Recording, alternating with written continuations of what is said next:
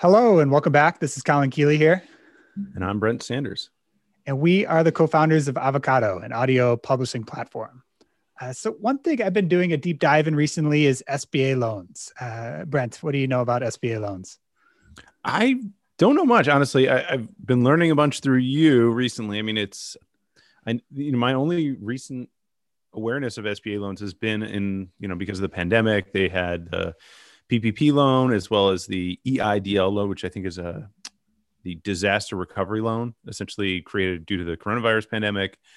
I I was aware of of those. I was aware of SB loans before that, but I always thought it was, you know, it just seemed like something that wasn't exactly attainable or you know just didn't ever seem like an option or something I've ever looked into. You know, my prior businesses have been largely bootstrapped, and I don't know. It just always seemed like something that would be hard to get into.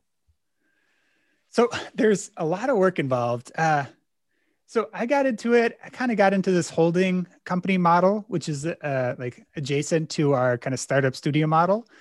And then it's like uh, there's a whole mi- micro private equity movement where you just buy these very small startups and kind of grow them and put in best practices.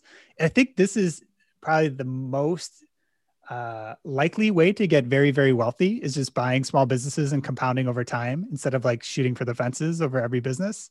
And so the sba loan is uh, sba 7a loan is by the it's a government guaranteed loan that lets you buy a business.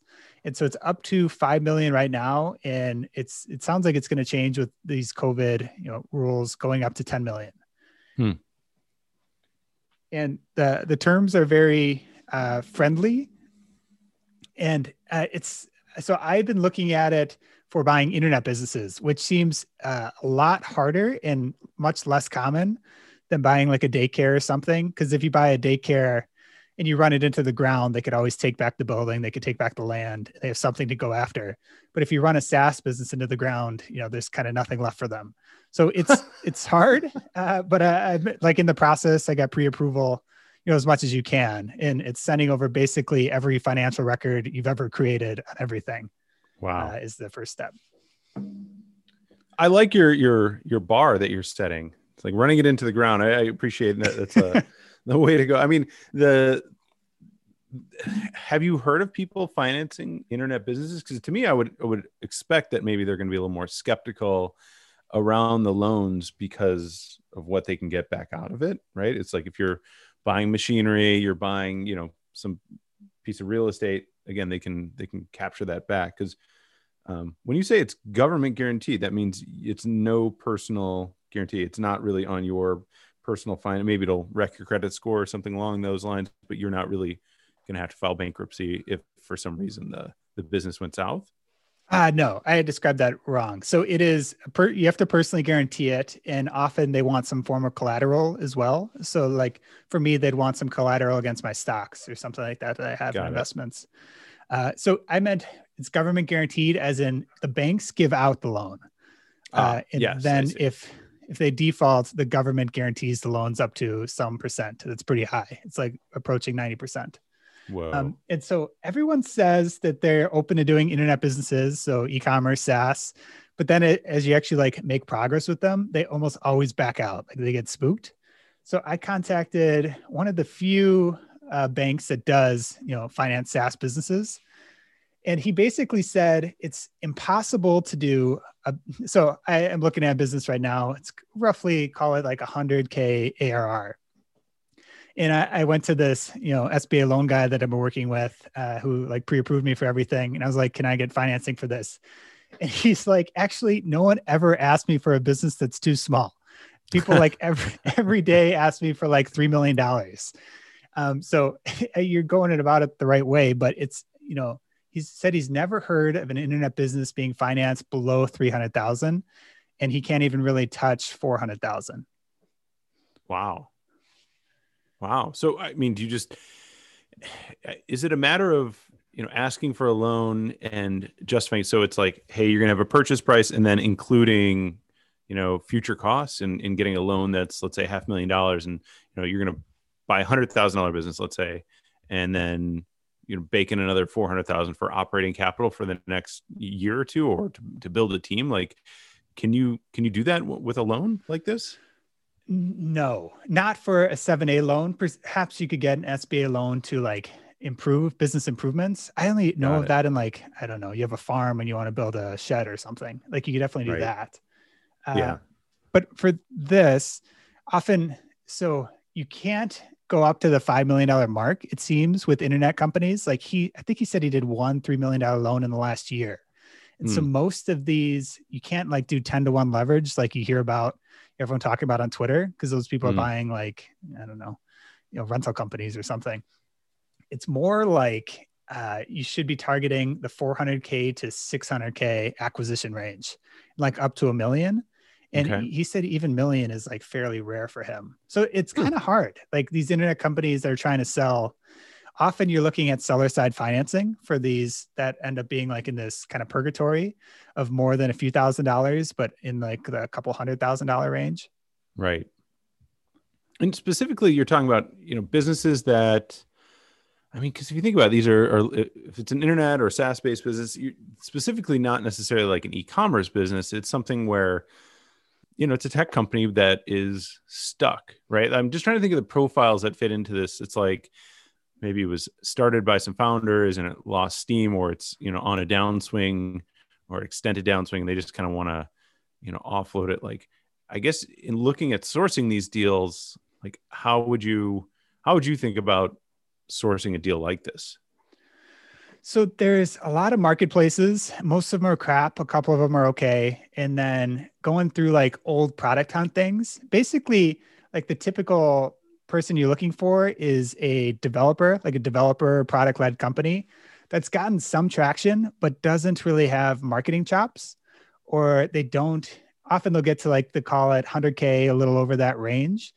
And they don't have the ability to start hiring people or like, cause you at that point you're going to cut your you know personal take home in half or more as soon as you start hiring someone there and they don't have experience like putting the processes in place for growth or they have multiple projects and this is like the one that they are the least excited about and so they just move on to something else interesting i guess the one thing that strikes me with with this type of deal right it's like you come in you're obviously going to try to do some form of turnaround, which is a it's a whole category, right? It's all private equity is is around this idea of hey, we're going to come in, we're going to turn this business around, and you know 10 exit or whatever it is, you know, the goal, or or maybe verticalize it with some other related business within your portfolio. But in, in this case, like day one, you close the business, you get the loan, like your problems are now the same as this other person's problem. So as you think about like you you can't really lend or you can't get a loan for things like growth or improvement. It's like just for the assets of the business. So in this case, a tech stack, and then you know month one, your hosting bills due, and you're all you know all the same problems that this person had. So ideally, you know it's it's something that you are going to be able to you know complement right? So if it was a product led founder developer it's something usually it's the case right that they're not like good at marketing or they're not good at sales and you come in and you basically implement the basic block and tackle um, of you know operations and sales and marketing right? Yeah that's exactly it. So it's so hard to take from th- something from zero to one but once it has some product market fit like there's a pretty established playbook to grow a saas business and so you're just really putting in the best practices like you got to get mm. up to speed on the market and everything and I would say uh, the business that we're looking at is a bit more of a turnaround, but generally they're not really turnaround stories. They're just like they're slowly compounding stories. And mm. you could probably compound a lot faster if you knew, you know, marketing, if you had a marketing skill set. So the best business to buy is often those that they just really haven't touched marketing or sales. And you just have mm-hmm. to put that stuff in place.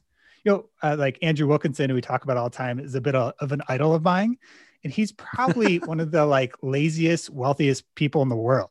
Not maybe that's not fair that he's actually lazy, but he doesn't have to do that much work, and he is you know around a billionaire now, or at least will cross the billionaire mark very soon. Okay.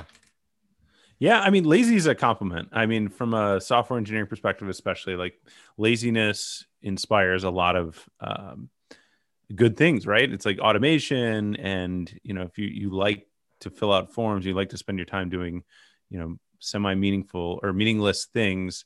Yeah, laziness is a good attribute. I wouldn't I wouldn't discount that as as an insult or as a, a negative uh, connotation or it's like every decision of his has just so much leverage. Like he, he all he has to do is improve things you know 10% a year and if right. you do that like you become very very wealthy. And these internet businesses grow much faster than 10% a year so it's like the best return you could you could be hoping for. Yeah makes sense. So going back to the loan uh you get some sort of pre-approval where they're basically do a life lifetime background check on your finances. And you have this minimum right which is this weird sweet spot for the businesses that you're specifically looking for. And then what do you think like the rest of the process is like? So once you identify a business do you need to have some sort of letter of intent that you deliver to them or like what's next? Yeah so i was asking this loan guy you know when do i contact you? And so basically contact as soon as possible get pre-approval as much as you possibly can and then loop them in basically right before you make an offer and that th- so they you get the SBA loan based on you and based on the business. So they do have mm. to do you know a relatively deep dive on you know, the cash flow of the business. You know, are they going to be able to pay back this loan basically? And then it sounds like you could probably get the money within like three weeks, potentially mm. faster. And so sellers love it because it's effectively a cash transaction. So it's not like seller side finance. There's no earnouts or anything. It's uh you get the money up front.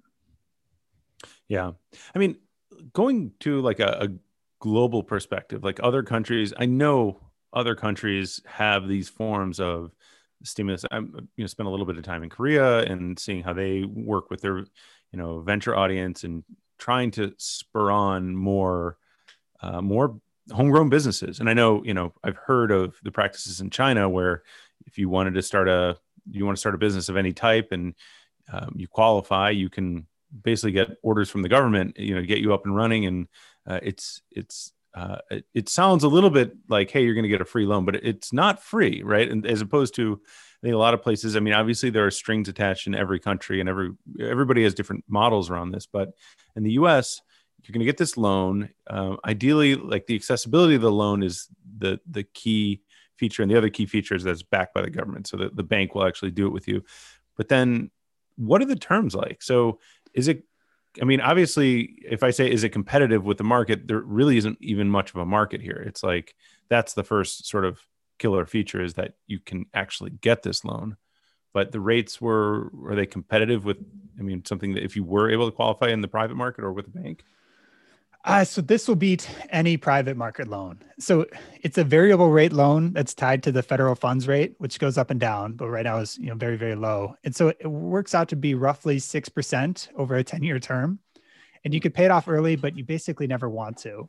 And so the reason the government does this, it basically makes the market for selling businesses significantly bigger because you don't need all that upfront capital to buy you know a few million dollar business you could take out a loan yeah. from the government. And so it's good for the economy to have more people like hu- smart hungry young people take over these businesses and grow them. Uh, yeah.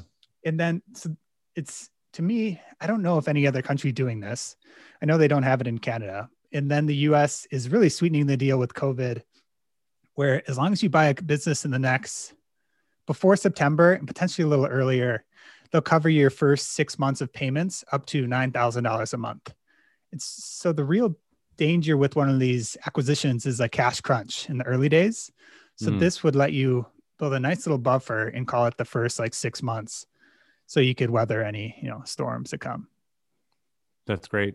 Would would you ever have you heard of or would you ever consider doing some sort of combination where you get an SBA loan and then you also raise some form of like um, you know, equity based financing based on, hey, I'm going to sell 5% of the 10% of the business in, you know, I've acquired it. And then within that first, you know, shortly after that transaction with the SBA, seeing if you can, you know, in thinking about like, hey, you're going to raise the money to buy the business, but then you're also going to need capital to grow it. Or let's say you wanted to turn it around, you wanted to, you know, put $50,000 in Facebook ads. I don't know what it is. You know, it's just some, because again, I go, I go back to putting myself in, in the shoes of somebody who's going to do this. It's like day one, all your problems that all the problems that the seller had are now your problems. And you've just, you know, arranged this loan. You've essentially spent this money.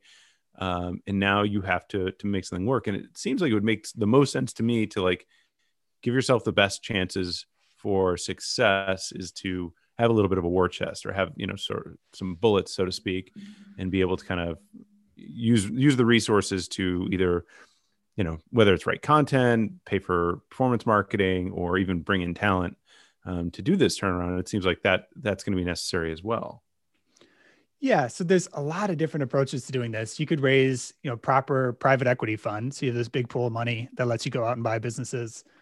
Or you do a deal by deal basis and maybe fill out 20% of the round or like a smaller amount. And you just have a newsletter of like high net worth individuals that you send deals to.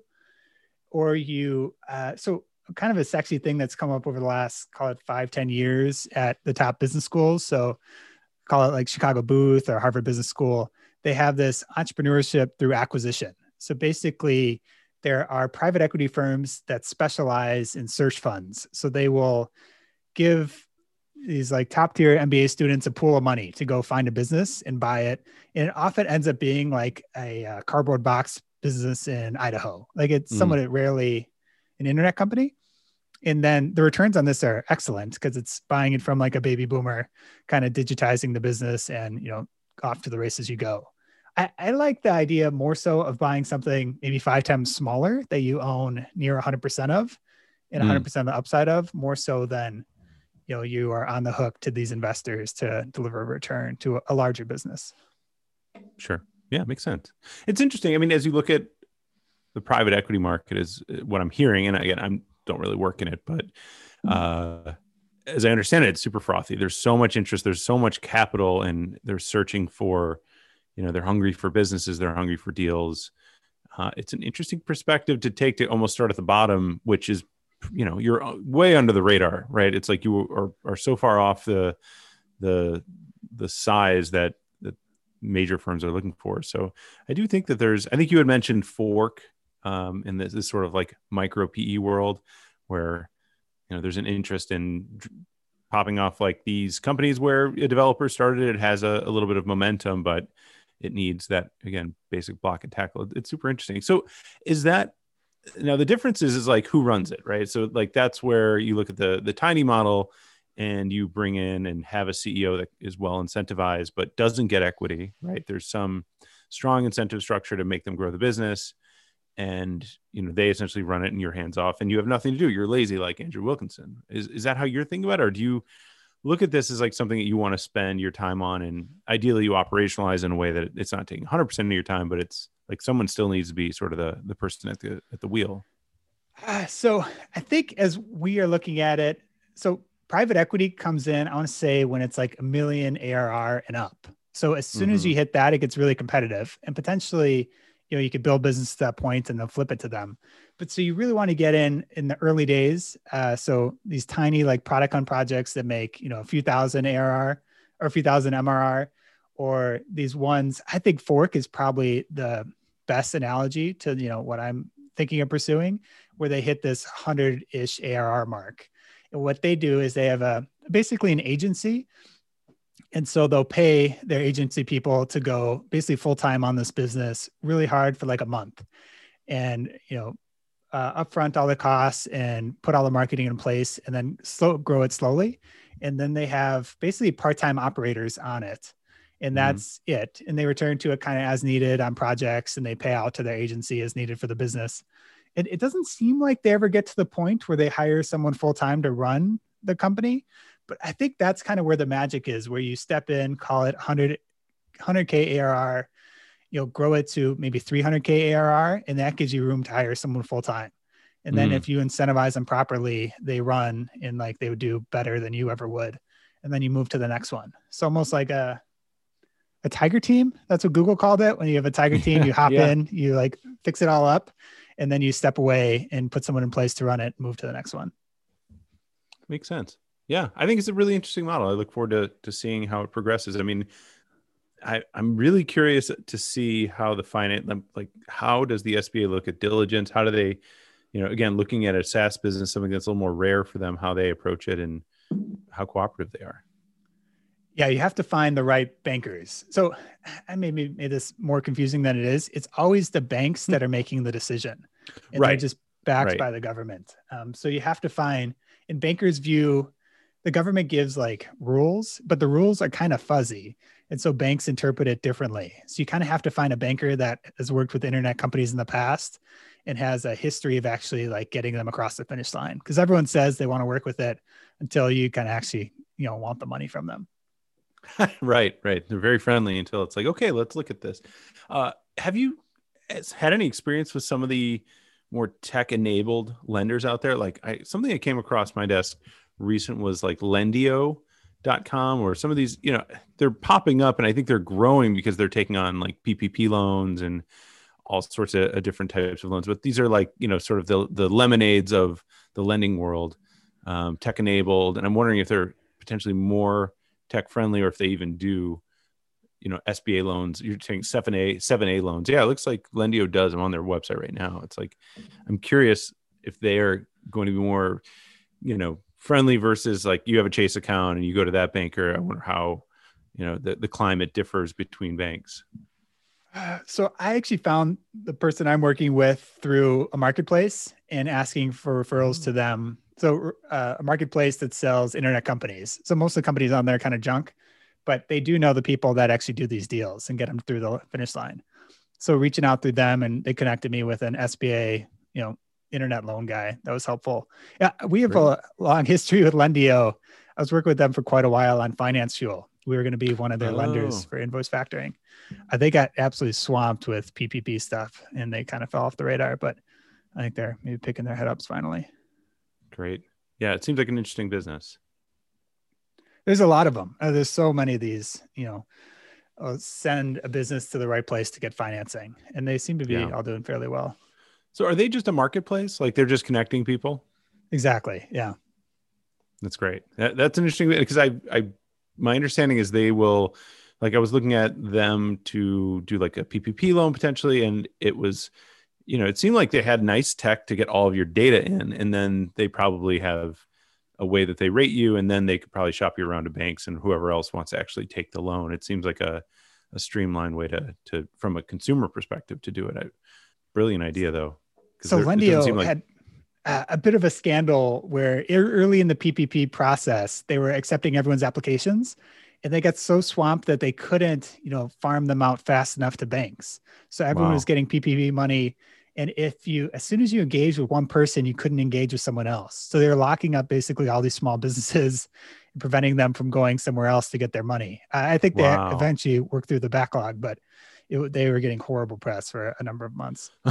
yeah. I mean, it was, it was a debacle. It was really a mess. And um, what I understand is, I mean, I remember, you know, looking into a loan and hearing about people just not you know getting strung along and then not getting clear answers and the banks didn't seem like they were getting clear answers it was just kind of a whole mess but it does sound like everyone uh, that needed one should have gotten one based on i think i remember reading something it could be totally wrong that the money didn't even at first the money dried up and then they approved more and then that there still is first round ppp funds available but now there's the second draw i know people are going after yeah, I'm sure a lot of people got money that shouldn't have, and there's some scams going on. But oh yeah, it's also good for a lot of businesses. Yeah, I think anything with the government, there's always going to be that element of fraud. But they, it's funny, you know, they don't necessarily get the money back, but they do usually. The inspector general is pretty good. They they do find these people, and even the ones that you know maybe too small to fly under the radar, uh, they do usually find these people. And while they don't get the money back, and it doesn't go back into the coffers of the government, it's uh, they do bust these people. I think. Yeah. Did you end up taking any PPP money for anything?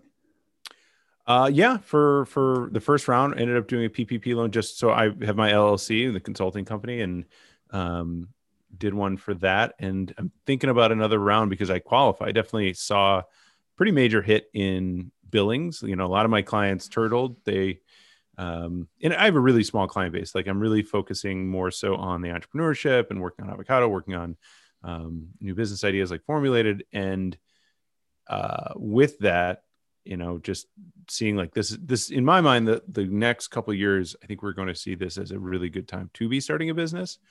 That's my, my main bet here. But in the meantime, uh, I, I am doing consulting and yeah, we definitely saw more than a 25% uh, hit to to the bottom line. And a lot, pretty much every every single one of my clients also took PPP loans. Like it's a very um, it was a very common thing, and everyone was really stressed about it at first. Everyone was like, "Ah, we're not getting it," and all the big companies got it first, and there was a lot of misinformation out there was, as to what was going on. I think Chase had an issue where, you know, these huge institutional, I shouldn't say institutional, but these very, very large companies were able to get millions of dollars, but you know, the average mom and pop who does, they employ, you know, 15, 20 people, uh, were not able to get it. But um, yeah, I, you know, self-employed and I've been paying myself, uh, salary for a long time and have a long track record. So I was able to qualify. And so I did get the first round. I, I didn't realize, I think I could have asked for more, but I, I just did exactly what my, I think it's two and a half months payroll. Mm-hmm. And so yeah. I was able to qualify for that. And uh, I'm thinking about the, the round two again. I qualified for it, but yeah, I mean, I guess I should. That's probably the way to, way to be. Uh, yeah, like, I think the right answer is to take it. So we got approved for finance fuel and we ended up turning it down, uh, which was kind of a mistake in hindsight because the company went under. But uh, yeah, it was unclear whether they were going to sting you or how you'd have to justify that you needed the money. Um, so a lot of people just turned it down rather than rather than deal with everything. Yeah. Yeah, it's tricky. I mean, I also applied for an EIDL loan and took it and then paid it back because it was like I didn't I didn't need it and it wasn't exactly clear what was going on there. But we didn't really know what was going to happen. Like it seemed like I was ready for my business to completely dry up, like the income side of things, and it kind of has, to be honest. But it's it's partially intentional of like uh, reducing the amount of time spending on consulting projects, but um, and you know focusing on incubation. That that's going to have a a hit to anyone's bottom line who's starting a business. But um, yeah, I definitely definitely thought about keeping the EIDL loan, but that one is not so generous. That it has to be fully repaid, and it did. It was accumulating interest. So after a couple months, and kind of getting a sense for, you know, you watch the market blowing up and doing great, and you're like, okay, things are probably going to return. And with mortgage rates what they were, I just said, hey, you know, it probably just makes sense to repay this and not keep accumulating interest because I don't think I'm going to touch it because you got to pay it back, right? And so you know, I, I just figured it was easier and, and, simplistic, but it does look like uh, they're updating the rules around the PPP loan, mm-hmm. like the forgiveness rules and how that works. But it, it, still, I've been advised by everybody just wait, just hold on, don't repay it just yet. Don't. Uh, they may forgive it, they may not. The rules on how to forgive it and how they are doing it is, is still up for grabs. So, you know, it's probably best just to wait. Makes sense. Uh, anything else you want to cover? No, this has been interesting. I I'm looking forward to kind of hearing how the 7A loan goes. See if you I mean I think the first step is finding a company who's going to fit in this like Goldilocks zone. Yeah. And so my thought is actually the feedback from this SBA guy is the government is almost certainly going to run out of money for it because it's so, you know, friendly yeah. right now. So you really want to find a company in like the next 90 days and not wait until you know, September 1st. and hope that the money's still there. So I'm going to keep looking. Uh, it's hard to find a company in that exact zone. I found a company that's a little smaller, so it's a problem, but we'll see. It'll be fun. Awesome.